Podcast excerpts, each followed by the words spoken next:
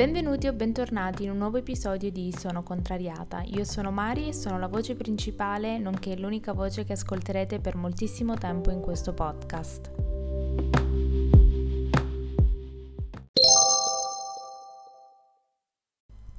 Buongiorno e buon lunedì. Un lunedì un po' strano per uh, tutti, credo, visto l'emergenza coronavirus e tutte le cose che uh, riguardano appunto questa terribile cosa che sta accadendo, ma il lunedì per Sono Contrariata è sempre un giorno importante perché parliamo di Monday Motivation. Non ci facciamo fermare da niente e da nessuno perché anche se magari non eh, andate al lavoro o non andate all'università o qualsiasi cosa voi stiate facendo, questo episodio può sempre servirvi da monito a tutto ciò che farete in futuro o che potete benissimo adattare a qualsiasi aspetto della vostra vita. Come avete visto dal titolo, come avete appunto letto, parliamo del multitasking Molte volte si parla di multitasking senza però capire effettivamente se è una cosa positiva, se è una cosa negativa, come farlo, se farlo. Quando appunto parliamo di multitasking nel mondo del lavoro, eh, si è spesso curiosi di sapere come e se è possibile effettivamente fare due o più cose allo stesso tempo. Ma a mio avviso la vera cosa che bisogna chiedersi non è questa, ma è chi fa più cose contemporaneamente, le fa veramente bene? Cioè, fare tante cose tutte insieme è possibile, ovvero è possibile magari che io sto registrando questo podcast e nel mentre magari scrivere un articolo per il blog o preparare un post su Instagram, a mio avviso non è così e vi spiegherò il perché appunto nel corso di questo episodio. Fare più cose insieme in una sola volta è un modo di approcciare alle cose che sta diventando molto mainstream, molto rilevante. Vediamo persone sui social che uh, in macchina lavorano al computer oppure in giro mentre mangiano uh, leggono e rispondono alle mail. Comunque ci viene fatto vedere un mondo nel quale multitasking non è po- solo possibile, ma è forse l'unico modo che ci viene presentato. E siamo spesso portati a pensare che se le altre persone o se persone alle quali noi guardiamo con ammirazione uh, lo fanno, noi pensiamo benissimo che è quello che dovremmo fare anche noi, che do- dovremmo implementare nella vo- nostra vita di tutti i giorni e uh, che sia che noi lavoriamo in un setting di ufficio o che lavoriamo da casa o che uh, siamo degli studenti, siamo portati a questa modalità di pensiero del multitasker. Quando eh, se cercate su internet magari modi per essere più efficienti oppure come fare più cose contemporaneamente o se siete studenti sono sicura che avrete, cer- che avrete sicuramente cercato come preparare più esami in una volta. Troverete tantissime pagine. Troverete tantissime pagine di articoli che vi danno dei consigli oppure troverete pagine di corsi che vi insegnano a fare più cose contemporaneamente. E anche quando compilate dei curriculum vitae da appunto dare a delle aziende o magari vedete che uh, una, un'azienda sta assumendo e ci sono delle competenze che richiedono specifiche, molti sotto la lista appunto competenze richieste richiedono che ci sia uh, la voce multitasking. Uh, ma da dove deriva il termine appunto multitasking? Questa parola nasce per descrivere i computer, non le persone. Indica più compiti che alternati condividono la stessa risorsa, che è appunto la CPU, ovvero la scheda madre del computer.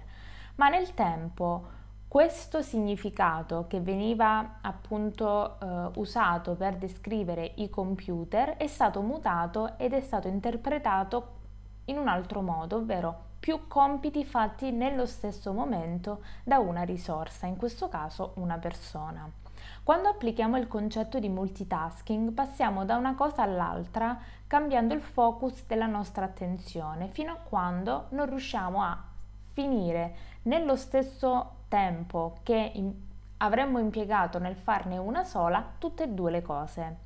Le persone sono in grado di fare più cose con- contemporaneamente, ad esempio camminare e parlare, ma il motivo per il quale ci sono alcune cose che contemporaneamente possiamo fare e altre che invece no, sta tutto nel focus della nostra attenzione, perché noi possiamo fare due cose, ma non possiamo focalizzare l'attenzione su due cose contemporaneamente. Vi faccio un breve esempio, io non riesco a camminare e bere, cioè se io devo bere mi fermo, non riesco a camminare e bere perché mi affogo.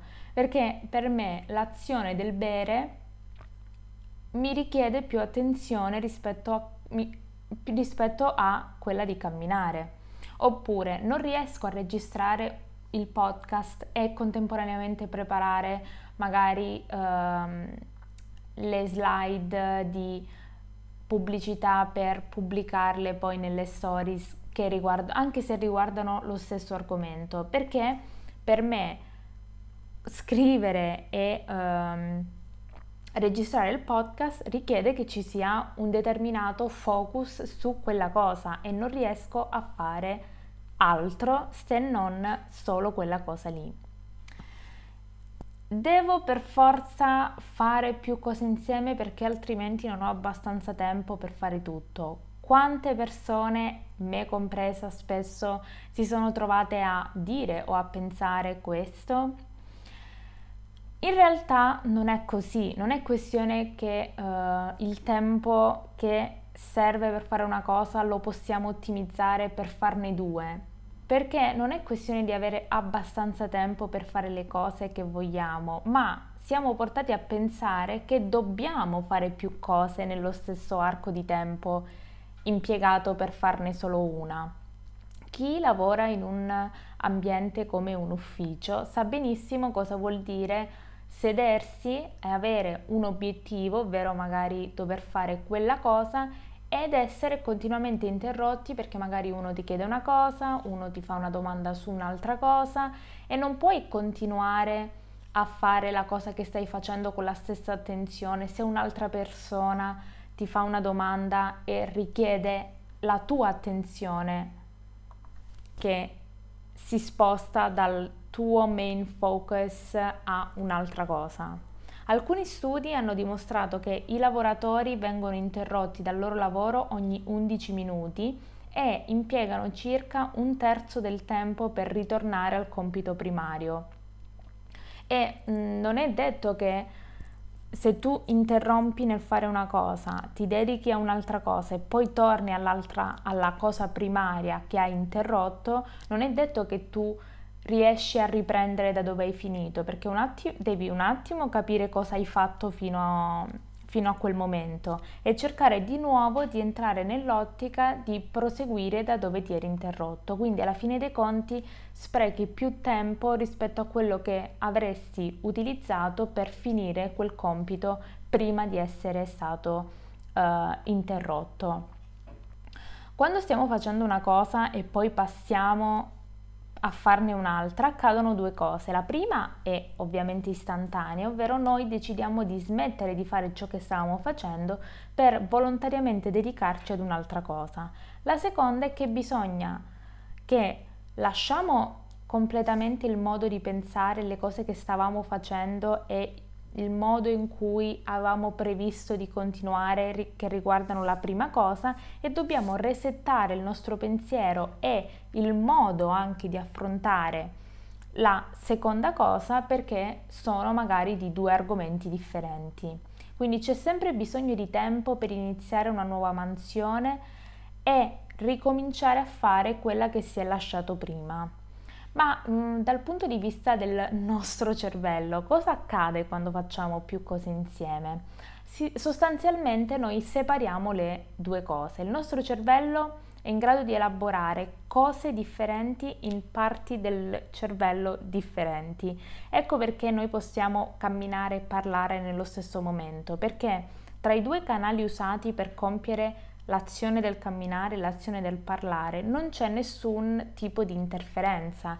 Invece se io appunto stessi registrando il podcast e poi mi eh, voglio fare insieme anche eh, il post per stasera per sono contrariata, non posso fare entrambi perché dovrei parlare e quindi parlare e discutere dell'argomento di sono contrariata del podcast del giorno e in più fare un'altra cosa che richiede cercare le immagini, modificare il font, modificare lo sfondo e di conseguenza abbiamo l'interferenza tra due canali utilizzati per compiere due azioni differenti.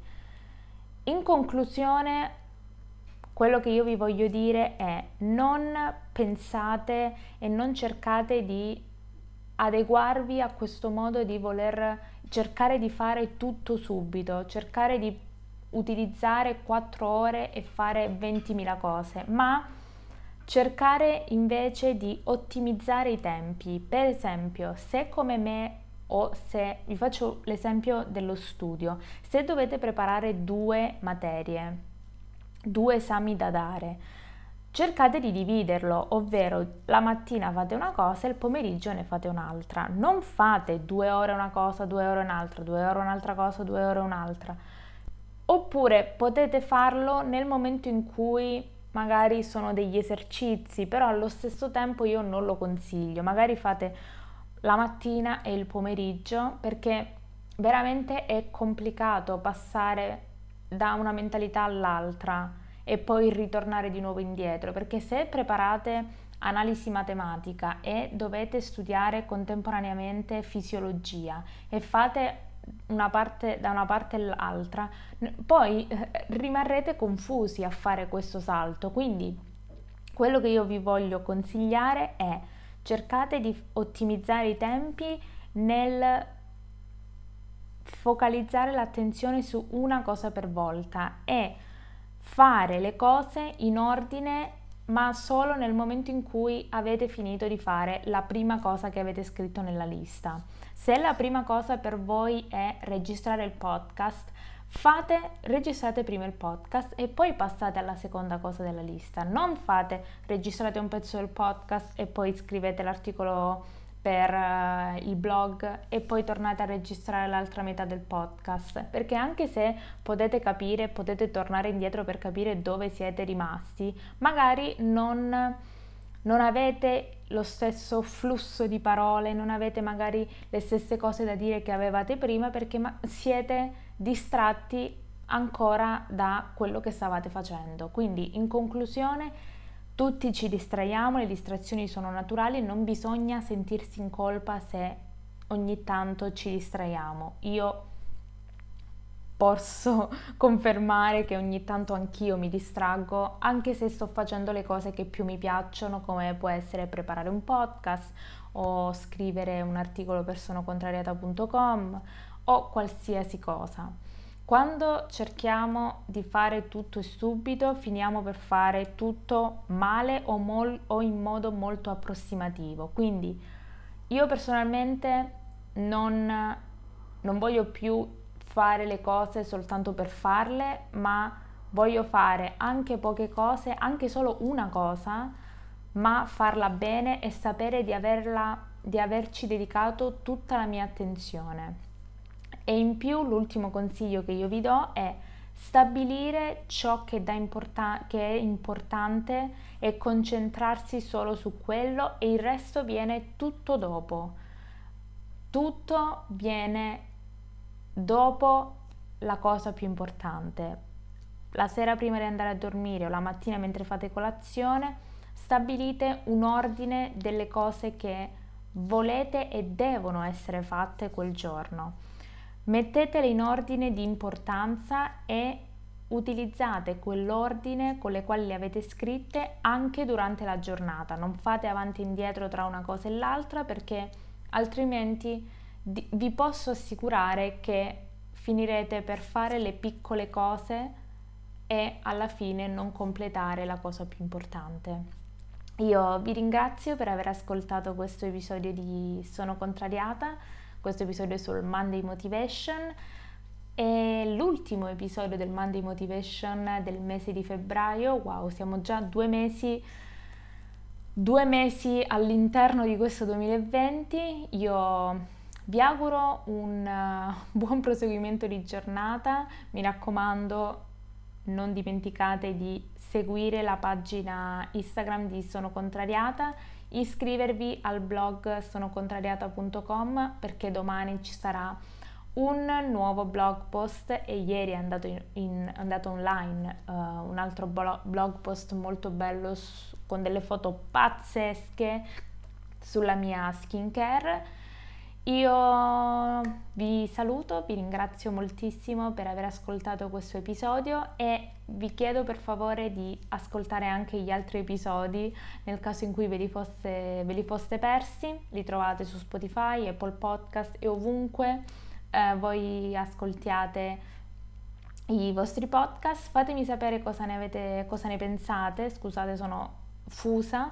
Uh, cosa ne pensate di questo episodio, se vi è piaciuto, se non vi è piaciuto, se voi applicate anche il multitasking, se credete nel multitasking. E niente, io vi saluto, vi ringrazio ancora per aver ascoltato e ci vediamo alla prossima. Ciao!